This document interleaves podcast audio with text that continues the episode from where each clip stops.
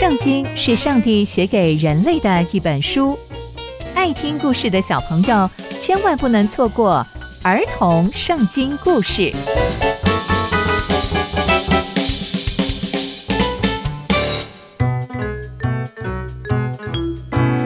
各位亲爱的大朋友、小朋友们，大家好，我是佩珊姐姐。小朋友们，今天佩珊姐姐要跟大家分享的故事是为便雅悯人娶妻。我们在上一集的故事中知道，以色列支派为了帮利未人主持公道，就发动了战争，还几乎把便雅悯支派给歼灭了。那接下来又会发生什么样的事情呢？就让我们继续听下去吧。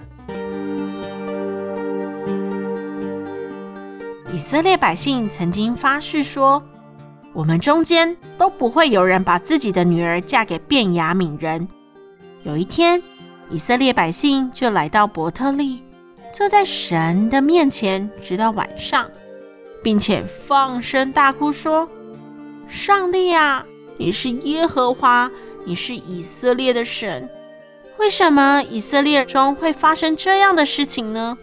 为什么今天以色列中会少了一个支派呢？”隔天早晨，他们又向神献上燔祭和平安祭。并且又向上帝哀哭说：“便雅悯支派没有了，那该怎么办呢？而且以色列百姓都有发誓，不能把自己的女儿嫁给便雅悯人。那剩下来的便雅悯人要怎么娶太太呢？”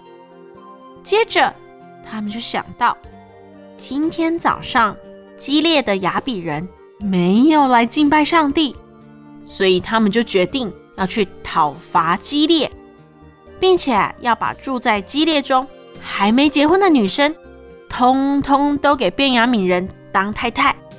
这样算一算，大概有四百个人。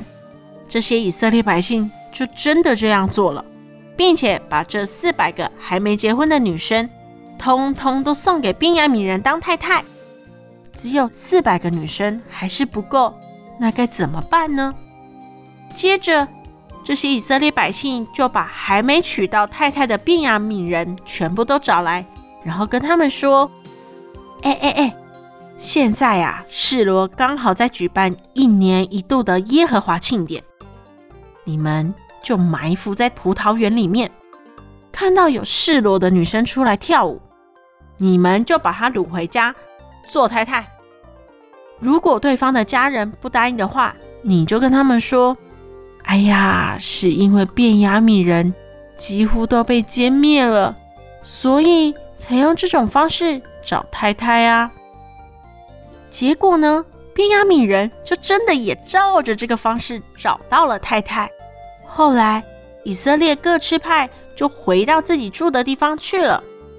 这个时候啊，以色列中没有王，大家都做自己觉得对的事情。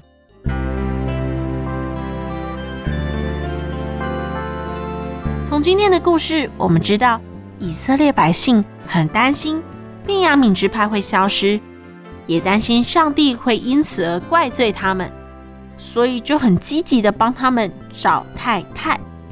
但用的方式其实非常非常的不好，用了暴力，还用了掳人的方式来抢劫这些女生，给便雅悯人当太太。这也对应到以色列百姓用自己觉得对的方式歼灭便雅悯人。这次他们也是用自己觉得对的方式帮便雅悯人找太太。小朋友们，我们要记得，千万不要自以为聪明，应该要凡事求问耶和华，这上帝眼中看为好的事情哦。刚刚佩珊姐姐分享的故事都在圣经里面哦。期待我们继续聆听上帝的故事，我们下次见喽，拜拜。